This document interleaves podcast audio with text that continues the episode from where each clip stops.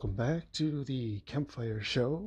This was actually recorded a little over 30 days ago, but then life got busy as it does. Uh, you know, they got the insurrection that happened. Um, but in this episode, you have Izzy, Andy, and myself. Uh, they, uh, Andy talks about his daughter's uh, background a little bit more. I talk about my background a little bit more as he talks about his. We also try to talk about the lessons learned from from them so far. Um, also, I'd like to clarify my quote unquote runaway status. I actually ran away from the cult, not my own house. So I never did run away from my house. I was never classified as that kind of a runaway, but ran away from a cult. And the cult, they call them, they call them when people leave, they call them, oh, they ran away. So that's what I mean by that when I refer to that. Also, we talked about mindfulness based stress reduction that the VA does. I actually took a part in that and talk and I talk about how that has helped me become a, a better person. We talked about cognitive uh, behavioral therapy, um, the harmful and helpful expression of egos. Um, and we also um, are very excited to push out a lot more content.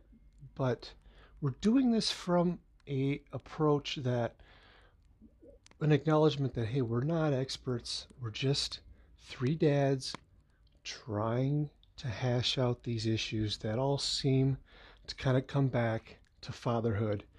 And we want to cover topics that help us build a pillar, if you will, to being a better father. That's how we sort of see this podcast developing as of right now.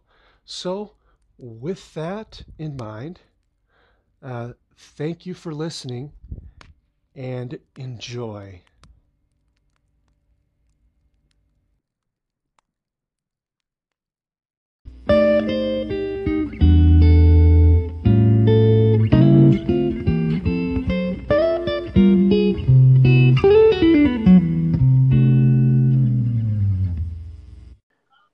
So yeah, I'm uh, father of three girls, 12, 5, and 3. Um, so the three and five year old are with my wife, Sarah.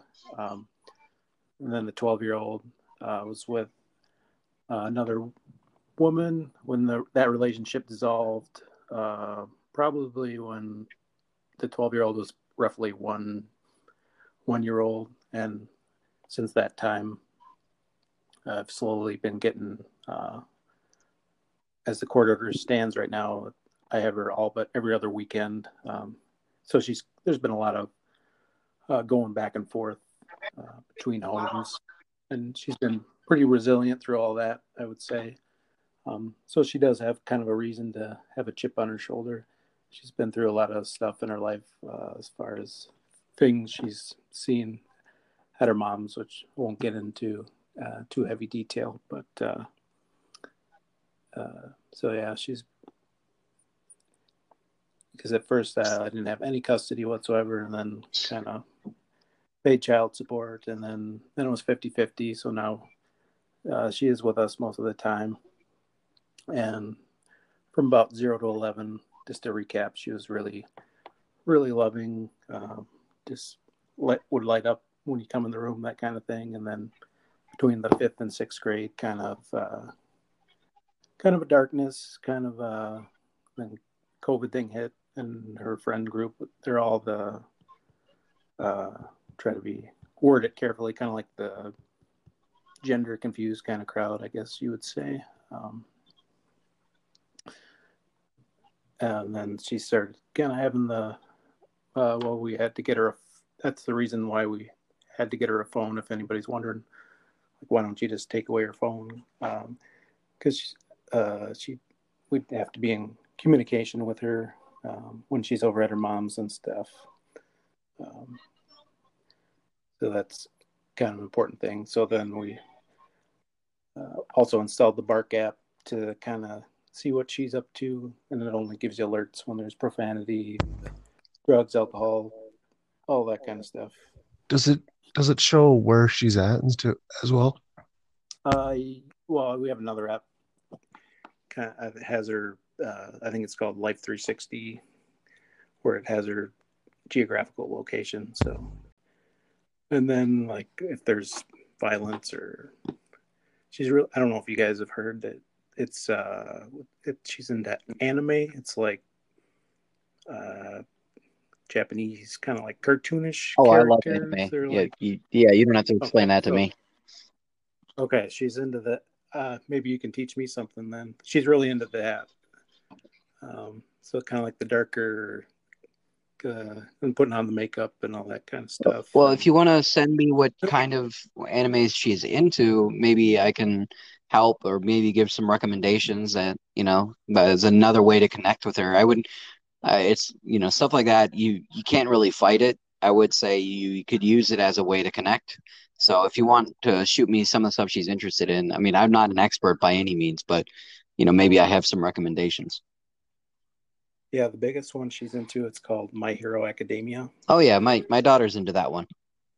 Yep, and I think the characters uh, Shoto Todoroki is her, her favorite. And whole, all of her friend group, they're all like a different character, and that's how they connect to each other. And they do the I think is it called cosplay? Mhm. I don't I don't know. Yeah.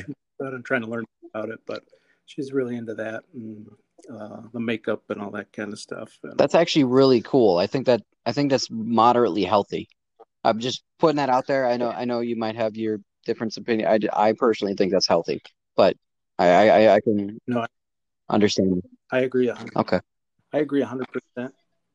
Uh, here's the thing, because she's always been going like between uh, two households, and like kind of did a little research in this uh, Todoroki character. It's like uh, he has two uh, sides, so to speak, two personalities. So I think she feels really drawn to that, and I do. I agree. I think it's healthy and to use it. Uh, just not really sure how to, you know, use it at this time, but Well, uh, my no, I was only mentioning that maybe you can, uh, you know, because they get tired of it eventually. You know, maybe you can steer her towards some other types of anime, or you know, I mean, or you know, or like you know, you could use it as a, hey, I know you watched this one. I actually just, you know, a friend of mine recommended me this one, you know, and then use that as don't don't try and be do the same thing, you know, because that'll probably be really obvious. But you know, if you if you're like, hey, I've found this other anime if you want to watch with me every now and then or something, you know, that that was more what I was thinking.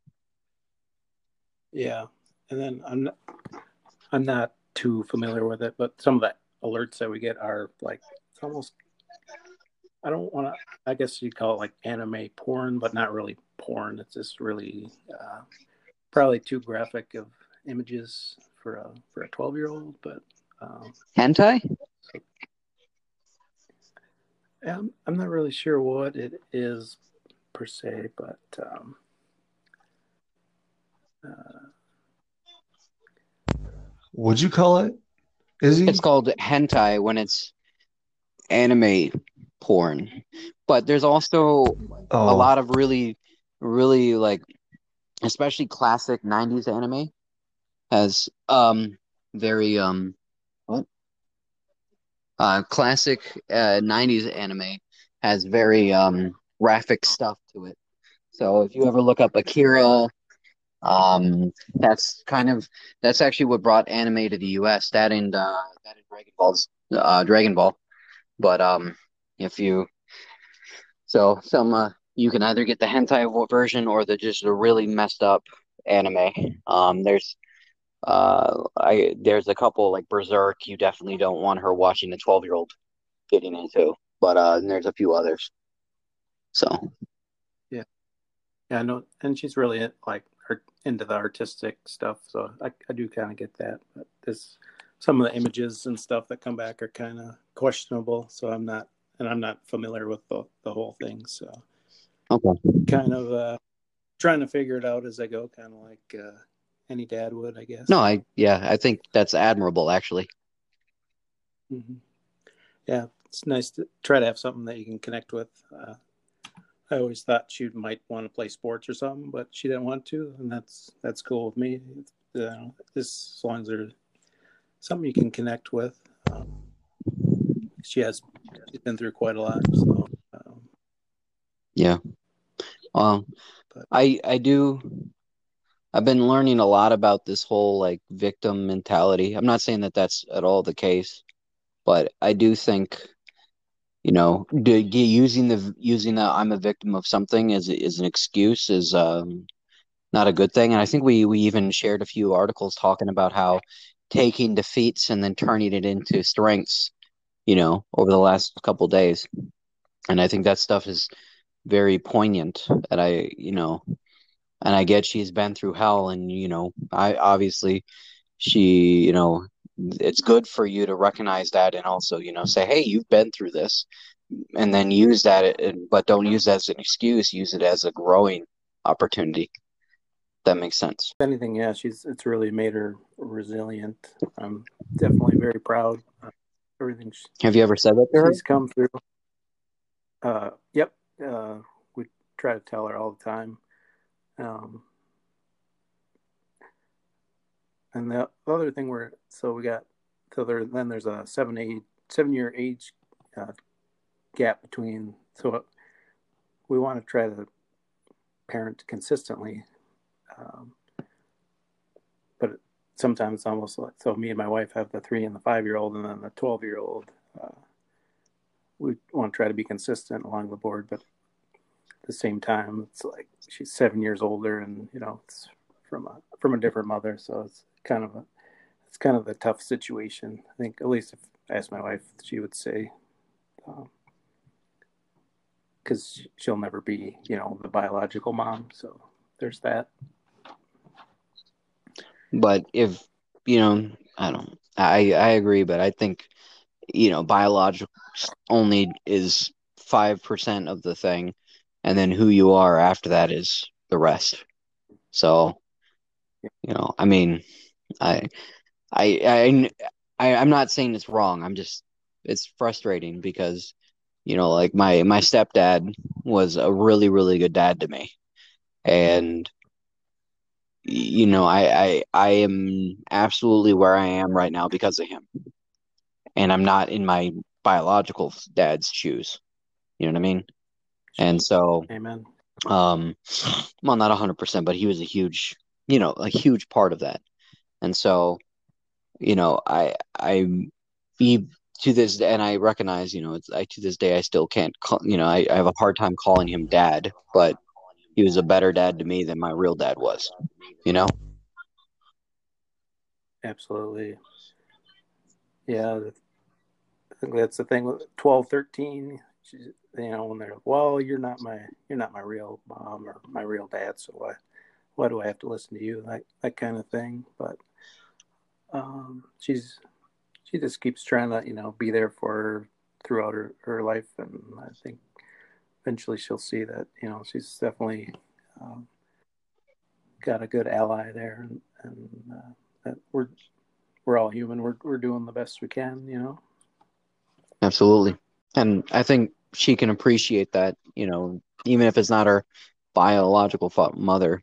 Yeah. And um, definitely even within the last since the last time we talked she's she's been more a little more engaged and kind of coming out of her room a little more talking and playing with her sisters engaging a little bit. So hopefully we'll just kind of keep up the momentum and have uh, good more good things to report next time. Yeah absolutely. And consistency you know on your part. You know? Even if she's not because her body's not you know especially being a teenager or turning teenager her body and everything nothing in her life is consistent right now. You know even if you know so the best thing you can be is the same dad you've always been. And that's what she needs the most i think so. Even if neither of you realizes it. So what so you said you had a conversation with her recently and it, it improved things. I know you said that she was kind of suicidal. She's questioning her identity as a female and that kind of thing. And and so what was the last conversation about or you know and kind of the underlying things behind it and everything? Yeah um and she's been going to kind of counseling once a week and um basically uh we've just been telling her you know first that middle school it's kind of where the most awkward time, at least there was for me, where my identity was forged, and that uh, really there's nothing you can do that'll make us love you any less or any more because you know we love you to the moon and moon and back.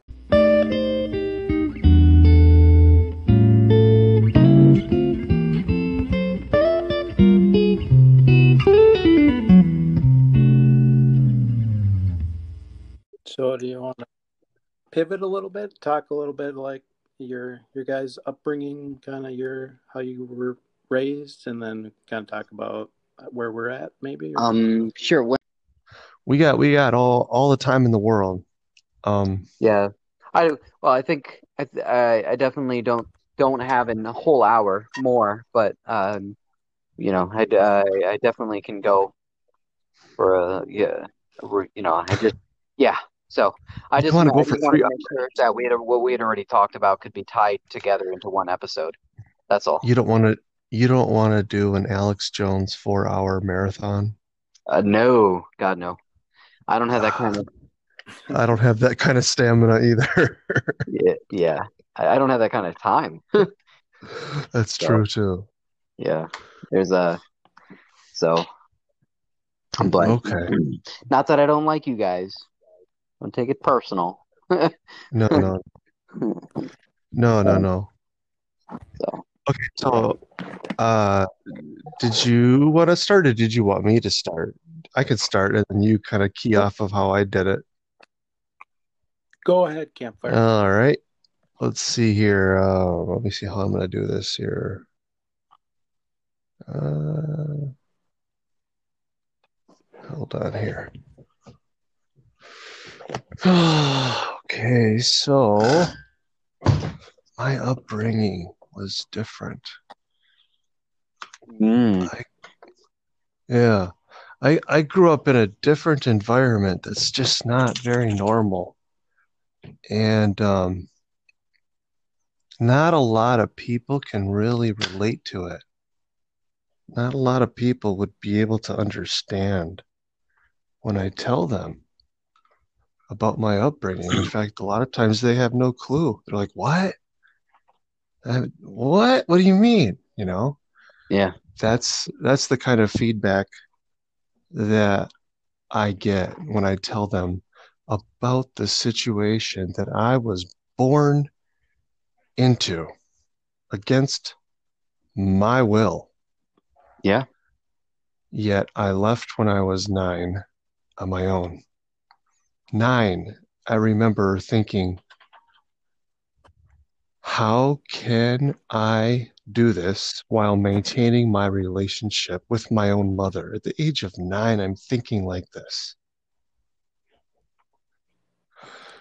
I remember that very, very well. Um, so it was like a very fundamental religious upbringing. A lot of people would call it a cult. Um, I would call it a cult. Yeah. uh, it, we would we would go to it every uh, it was it's like a property, a, a piece of land, a, a compound, but we would go to it every, you know, week, weekend, five hours one way. That's pretty good dedication on top of everything else in your life. A lot of families, Is this a lot of fam Wisconsin? yeah, a lot of families did it. Yeah, Yeah. Um, ours did it too. Me and John. That's how that's how we're all con me and John are connected. Is through that yeah. because of that. Yeah. I know, I know a little bit about his background, but not. Uh, we've never really went into too deep of a dive. Um, whatever So- you know, whatever you're comfortable sharing. Yeah. So, Uh, John, uh, That- just real quick, I, because I know uh, you, I, I just relearned something about you this second. You know, you, you're, I know you're my brother-in-law, but you know, and I've known you for quite a while, but I didn't know that you ran away at nine. And I didn't run away, but well, well, uh, well, I, I guess if you want to call it that, but yeah, I guess I guess you would call it that. And, and that was the thing about my family; they all left at separate times. And what you noticed about families that left all together at the same time, they seem to, you know, have a more cohesive, uh, a unified. Uh, I don't know how to say it. They were just more seemed to be more cohesive in the aftermath of it all, basically. Oh, I would, yeah. I I actually, I've always felt sorry for, you know, kind of how some of your siblings, you know, have been in regard to the cult. And so, you know, and, and Andrew, if you don't know, I grew up in the same cult John did. And um and I was uh, so he John what John is talking about is his, his own experience and how they're you know they they they left individually their family left individually with individual members and some of them we we've had thoughts that maybe stayed and are still giving feedback to the cult. Uh, my family, on the other hand, left when I was 10, rather, right before I turned 10. And it was because of my mom. And and side note, uh, there were numerous times from the age my when I was six from the age of six until you know we did leave as a family that I felt like I was going to leave one way or another. And you know, just to be frank, I, you know, when I was six years old, I put a gun in my mouth because I wanted out. And I didn't. And I think that's because secretly I knew that my mom wanted out too. And I'm glad I waited and didn't, you know, there was numerous times I did run away as well, but I came back. And that, and I knew my mom hated it too. And I always knew that. And then finally when we left, I was, you know, I feel blessed because we let we managed to leave, and I was so happy because, you know, that that I hated it probably in the same way John did, um, but I was more fortunate because so did my mom, and so, you know, then we were the ones that left, and we stayed. in fact, me and my sisters, you know, my wife comments on it all the time, but you know, we have a really crazy strong relationship. We're super close. And that's because of the fact that what we've been through and we've been through it together. I'm just curious. Is it like a, like a kind of like a Christian like cult or sort of based in like sort of? John, I, I just spoke for like five minutes. John, if you want to jump in there. Yeah, you don't have to get into too much. I was just curious. Well, yeah, it's like a, it's when I remember it when I, what you know, growing up. Can you hear me? Yeah, I can hear you. Uh, growing up, I remember it to be more Judaism based. I remember a yarmulkes, the you know the, the men would all of a sudden wear yarmulkes. I was like, huh? Yeah. But I was like, okay. And but but apparently leading up to that point, people had been practicing Hinduism type stuff. Um, started, I guess, as a Christian based uh, organization. Apparently, uh, the the oops, hold on here. Can you hear me? Yeah, I can hear you. You good? Yeah, I can hear yep, you. Yep. The the uh, leader guy, he uh, partnered with my father. Well, sort of. They there was a group of them. I'm not sure the details, but it seems like there was a group of them, like a posse, if you will, that kind of got their start in this. You know, they they meet up in hotels, and before that, they would meet up in churches, and then I don't know. Somehow it got more radical, and he got kicked out and then they started meeting up in homes and stuff like that. That's just sort of how it, it, it seems to be recollected by my memory. Is that sort of accurate, Izzy? Yeah, yeah. I mean, so I grew up. I, in fact, my most of my adult life, I, I, re, you know, because of my memories of the cult were Jewish, I assumed that I grew up Jewish. Um, you know, we were, you know, we were eating uh, kosher. We were learning uh, the Hebrew um, you know, we were doing Hebrew prayers with dinner and all these things. So, but so the Christian parts of it, I don't remember at all. But you know, my sister Lina will talk talk story and talk like it was a Christian cult, and so I'm really, you know, de- definitely confused by that. But Sounds I would say, like a, like uh, sorry, keep going, Andy. No, I was just saying, kind of sounds like a kind of a hybrid splice of religions there? Well, it's it's mostly because For sure. Yeah, yes, it was, but I think it's because of the cult leader was using, mm-hmm. you know, his own like, you know, it, power corrupts and absolute power corrupts absolute, and this guy was had absolute power, and so you, you he nothing nothing that he decided could be wrong and he decided and he changed his mind just like any human being does constantly. And so that's who he was. And I know he changed the name of the cult a lot. The only constant I remember about him through my childhood was that, you know, we had to call him brother and that I had to be absolutely terrified of him. I remember as a little boy getting kicked very hard to the point where I I was extremely shocked. I remember being shocked that I was suddenly off the ground. And then I realized that I had been kicked really hard, like a football. And it was because I was playing with my fingers as a little boy. Yeah. Yep. I I remember playing with you vaguely. Um, So, yeah. So, uh, you know, but also at the same time, I grew, we, we also were watching a lot of civil rights shows, yeah, uh, hardcore. He, he would, he was, uh, from a, was it o Orissa, India he's from, or something like that? something like that. He's from some part of India.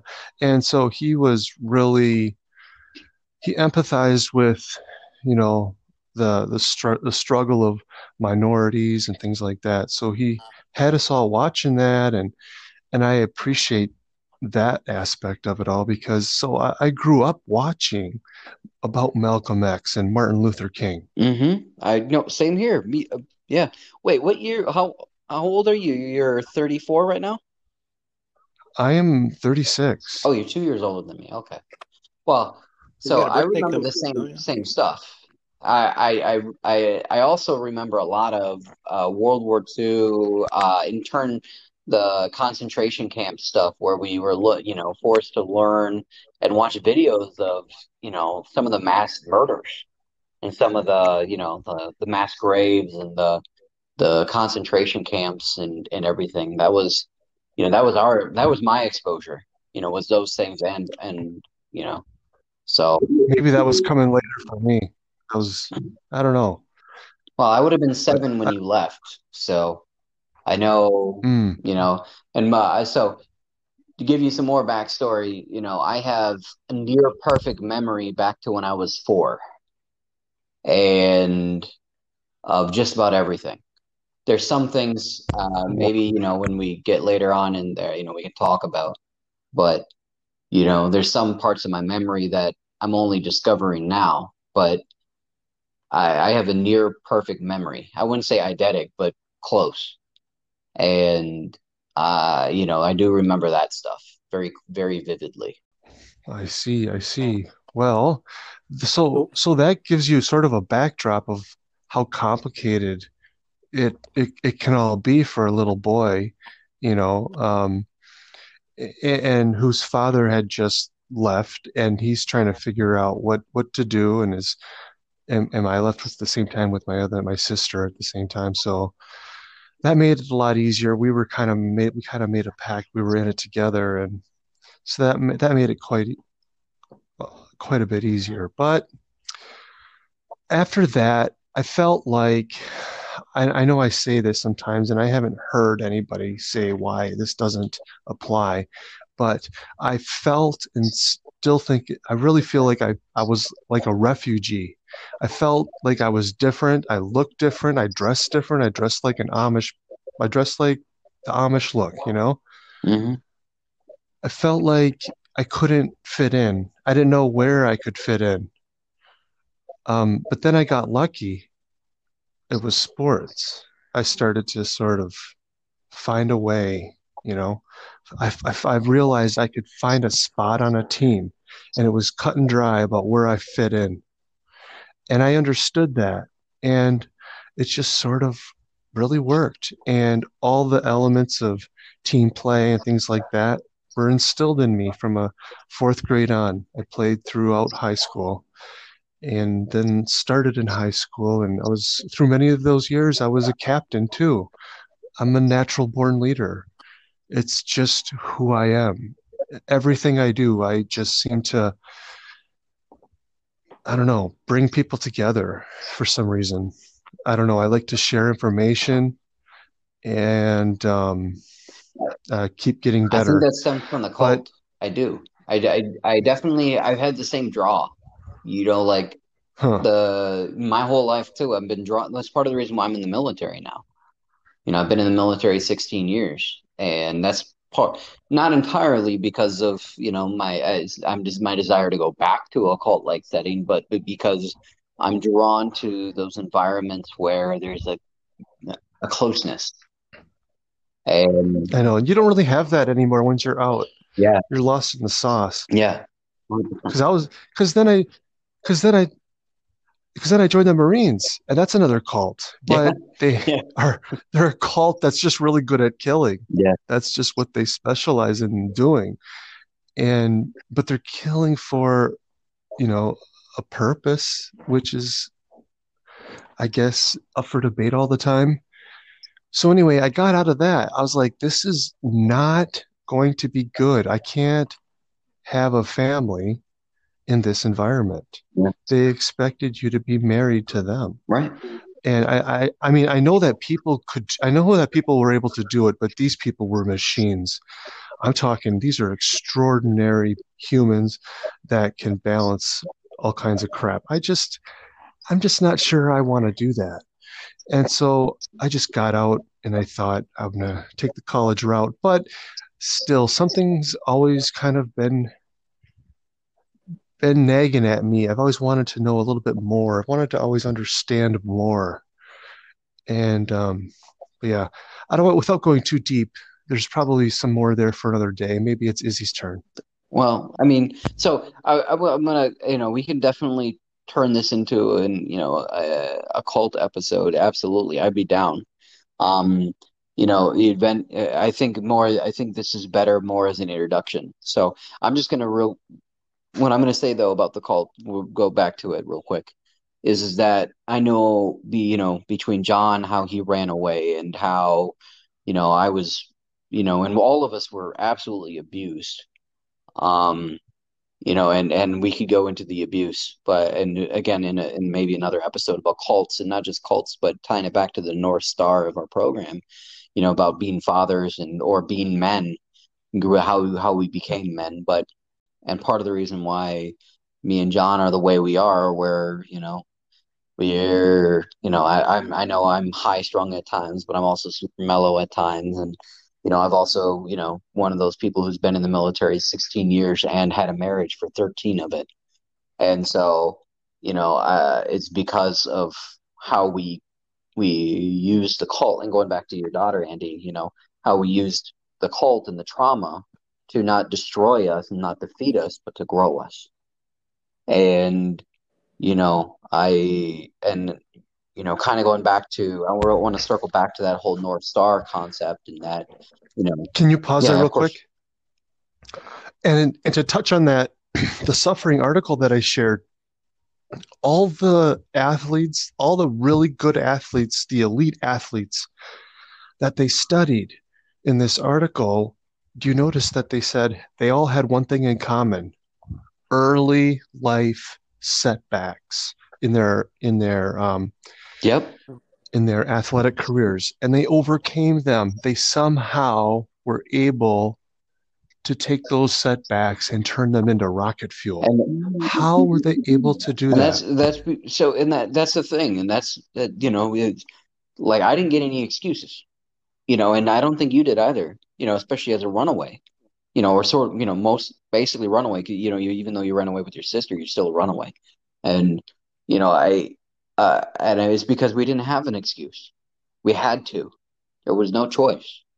And I and maybe maybe in those athletes case to them there was no choice. They were going to do it.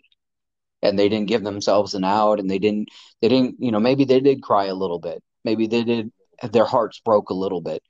But they realize that there's no other choice and when you you know and kind of you know when you're backed into a corner you know and that the whole world is out for you you know or that's how you feel like it uh and you re- but instead you realize that you know what I, laying down and dying isn't a choice and my only choice here is to get up and fight like a motherfucker.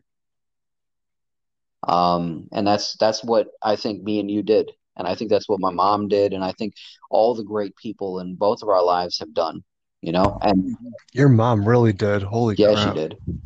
Uh, side note, John, please link that article that we're just talked about to this thing, just because it's relevant about how these athletes overcame. Absolutely. So, Absolutely.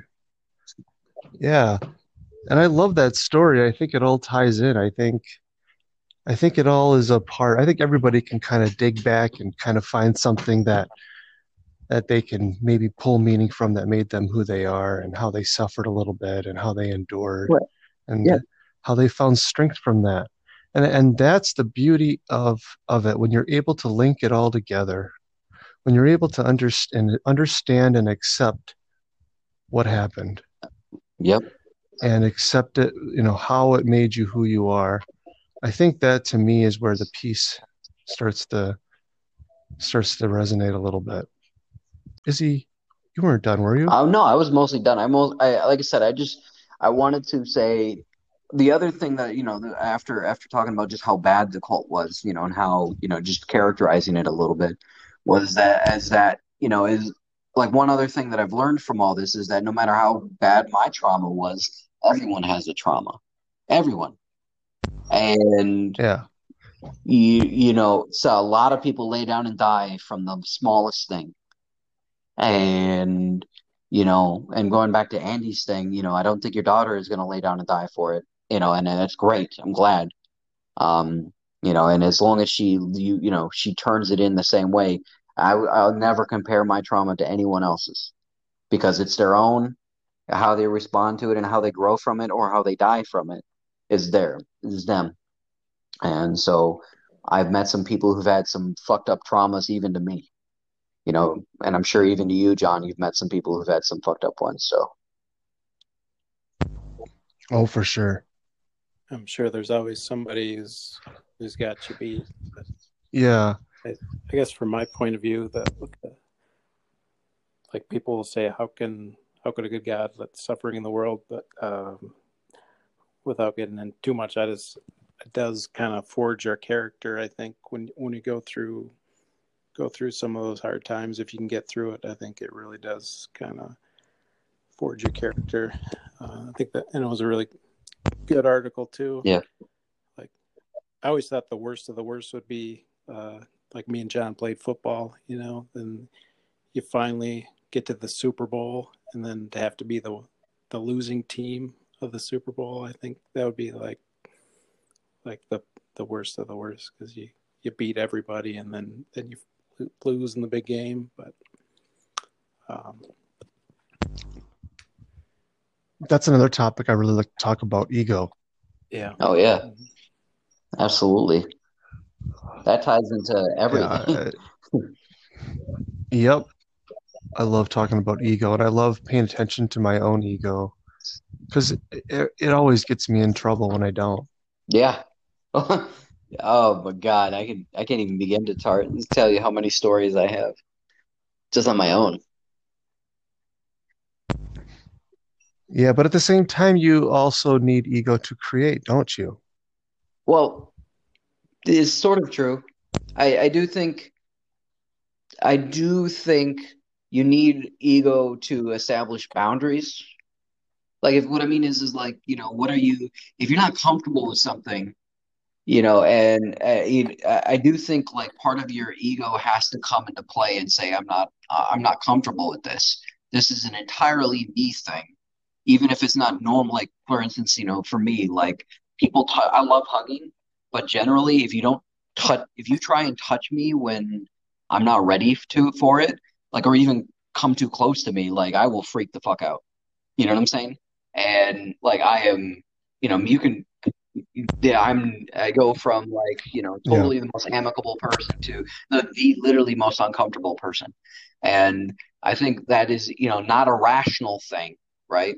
I, uh, you, you know, it may, and, and it was perfectly okay for someone to touch me, you know, you know, in a normal, you know, friendly sense. But uh, my ego kicks in, and then my ego also then says, uh, makes it clear to people, you know, that I'm not okay with that. And that's an, you know, the ego is I think ego is okay for to an extent, but I think we should probably define ego. Yeah, I think ego is the uh, difference between what what what what actually happened and your interpretation of what happened. That gap is the ego. Yeah. Actually, that's a that is a very good and succinct summation. Once because here's the thing, once you once you interpret it, then that's that story you're telling yourself. Imagine everybody doing that. Interpreting the same thing, but yet they're telling themselves different stories. Yeah. You yeah. Um that that applies perfectly to my example about people touching me, even though I know it's not inappropriate or it's not meant to be uncomfortable, but it just is. And my reaction, maybe not a healthy or normal one, but it's my ego kicking in.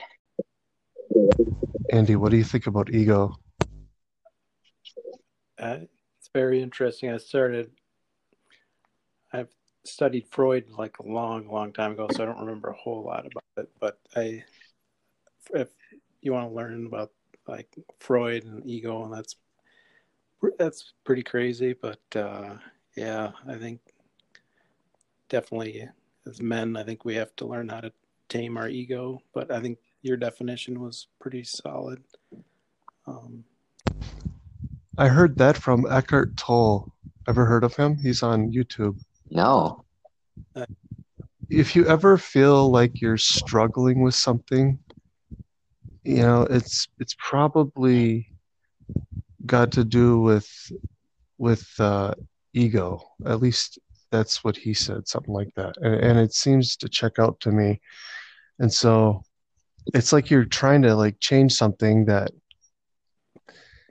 yeah you, you're trying to trying to trying to understand how he said it but it's basically your interpretation of what is and then that story you're telling yourself and then it's you're tormenting yourself based on that. And so if you can see yourself separately um, and not not see like the your your body as actually you but rather you're an observer of yourself. You're more of you're more of an observer of your body doing things. In that state you're not attached to the ego and it doesn't it, it loses its impact. That's how i understand no, it. I, uh, what you're saying is you're you're you're using logic to overcome the emotional, which is what ego really is. Ego is your emotional reaction or emotional emotional impression of things, and you're using a logical mind to overcome it. And another thing I do is when I'm hearing an echo. Um, another thing I do when I'm feeling like a, an emotion that can that usually is like a trigger to I don't know maybe I don't know like fear. I like to point out fear whenever I see it and wherever I see it because the moment I do that, it deflates it. It takes the power away from it. But if I don't, if I'm not aware of it, if I'm not paying attention to what I'm feeling in the first place, well, then you'll never you're just going to be a victim to it. You're going to be motivated by fear every day of the week. And so I'm I try to be really aware of fear. Cause That's actually a good outlook just because I I know like one of the hardest lessons I've I've had to learn in in my adult life is recognizing uh, recognizing that I am having an emotional reaction to to something and uh, um, and then recognizing where that's coming from. And a lot of times it's it's kind of rooted in fear. So that's I mm-hmm. I I definitely think you can't do enough of that. So I, I, I, I've, I've come to really appreciate that. And I've also come to appreciate that, you know, my emotional state is matters You know, like I, I you know, I mentioned this in some of our com our our chats, but you know, uh, our Minnesota thing kind of tries to um, be nice and be like, no, you know, this is okay, this is right. But you know, going back to the ego thing is, you know, ego is bad for the most part, but it also has is something you have to recognize and you have to placate. I I absolutely I actually find myself knowing that the ego is wrong, and I I've I've had actually numerous conversations basically saying our ego is is only going to you know defeat us. But I, I also totally agree that if we don't recognize, we don't deal with, and we don't express our egos in a health, you know, in a healthy way, in a way that you know is right, then it's going to come out, and it's going to come out in these destructive ways, and it's going to come out with, you know, I it's agree. it's going to come back. And you can and you can express your egos through sports and and art, hmm right? Um, eh, you're creating no, I, I. I, that's Um, another thing I've only recently learned in the last couple of years is that I have a need to create, and it's there. And if I don't, yeah, and you need to feed it. yes, 100%.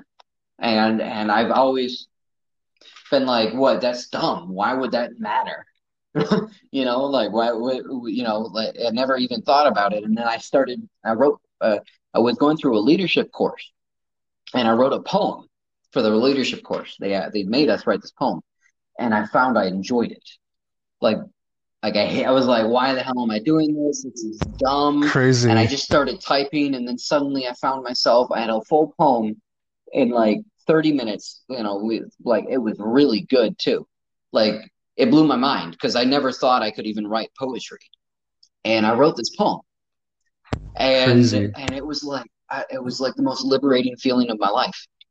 Like uh, you know, it was like akin to, you know, holding my kid for the first time, you know, in terms of just the impact and just the realization it brought me. And so, yeah. Andy, do you like to create? Uh, create. Um, I guess not so much, but I was gonna say it. Uh, it sounds like without knowing it, you're doing like cognitive behavioral therapy (CBT). Have you heard of that at all? Uh, no. Yeah, but I don't. So it's kind of like maybe it's because I work in psychiatry, but with all the counselors and stuff. So like when you're kind of honing in your ego and your are in your these thoughts and all that come to mind, and you're kind of like observing and examining your thoughts, and are like, wait, where did this come from? What that that's kind of what CBT is, real, just in a brief, brief nutshell. But I just was Interesting. interesting. You're kind of doing it without without knowing you're doing it because that, that's uh, one technique that they use in psychiatry. But uh. Yeah, it's amazing. I think John knows I've always had some kind of social anxiety. So for the cognitive behavioral therapy, it's like you kind of examine examine your thoughts. Like, okay, I go, I'm in this group of people. Okay, I'm sure they all think I'm just an idiot or something, and then wait a minute, why why do I think that they all think that I'm an, Hmm. like that I'm an idiot or so? You just kind of examine your thoughts and kind of work your way through it. Then and the best thing is just to you know go for it and throw yourself out there which is hard to do but uh i haven't had any like formal cbt training or anything i probably should because i work But with all these counselors at mayo and everything but uh, but but it all starts with one thing. What's the first thing it starts with, Andy?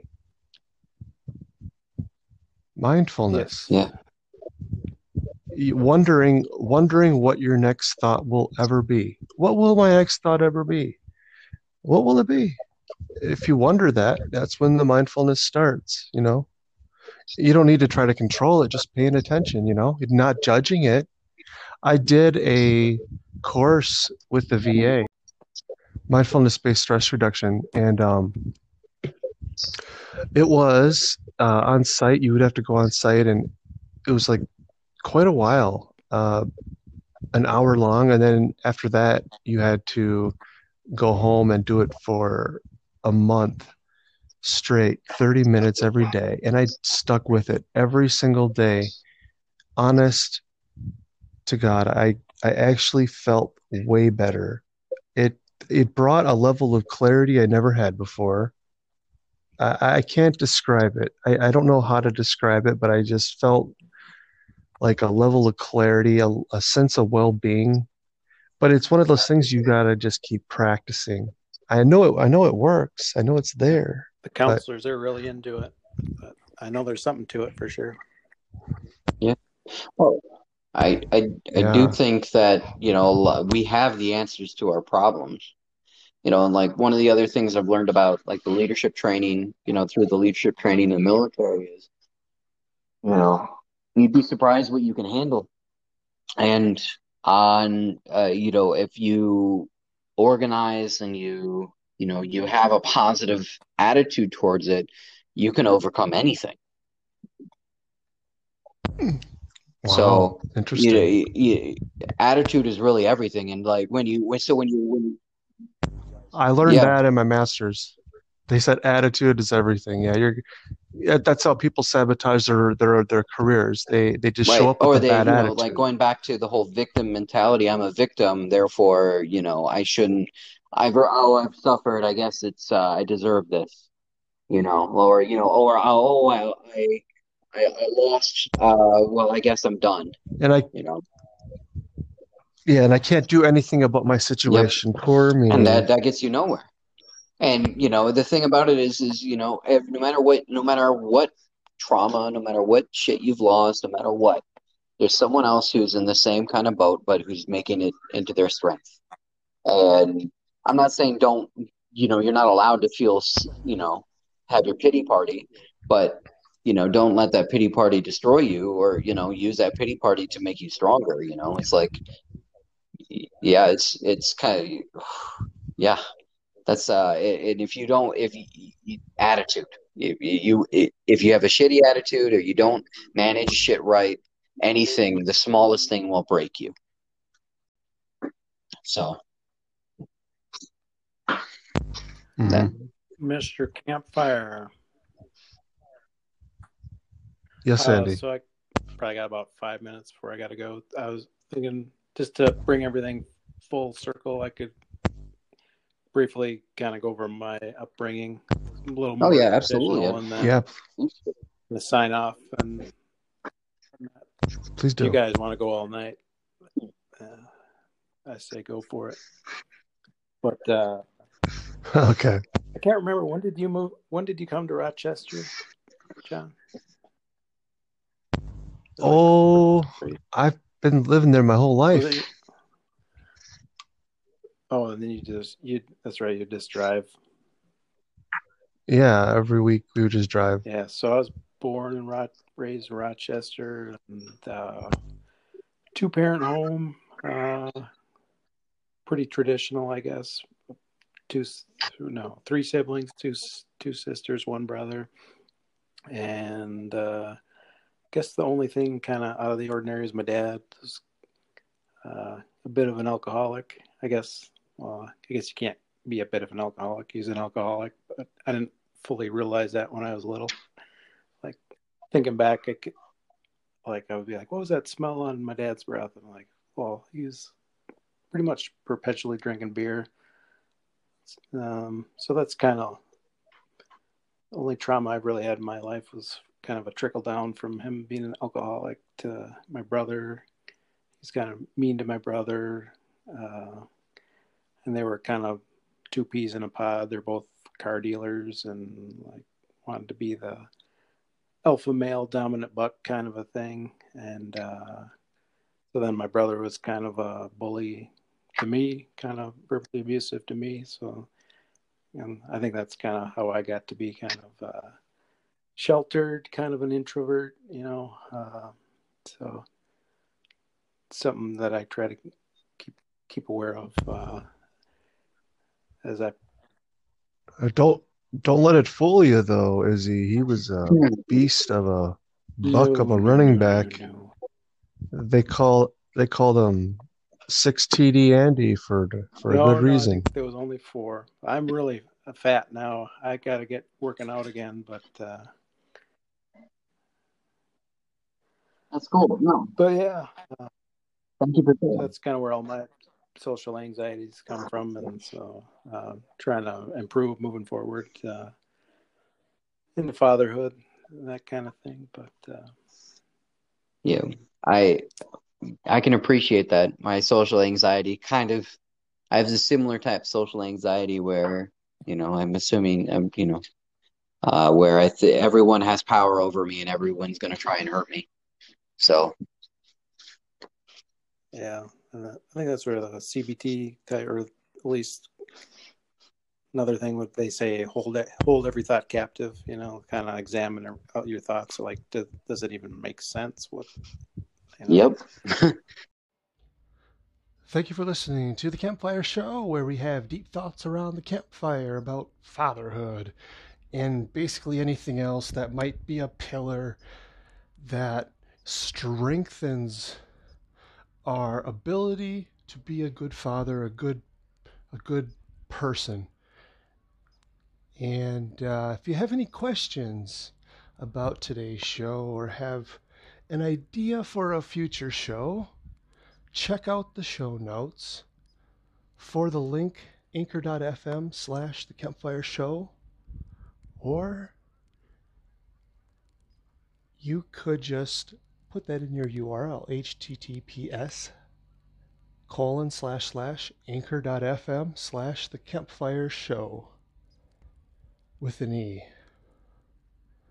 if you go there you can leave a voice message and uh, you might even be on the next show. Please make sure to leave a contact information if you would like to stay in contact.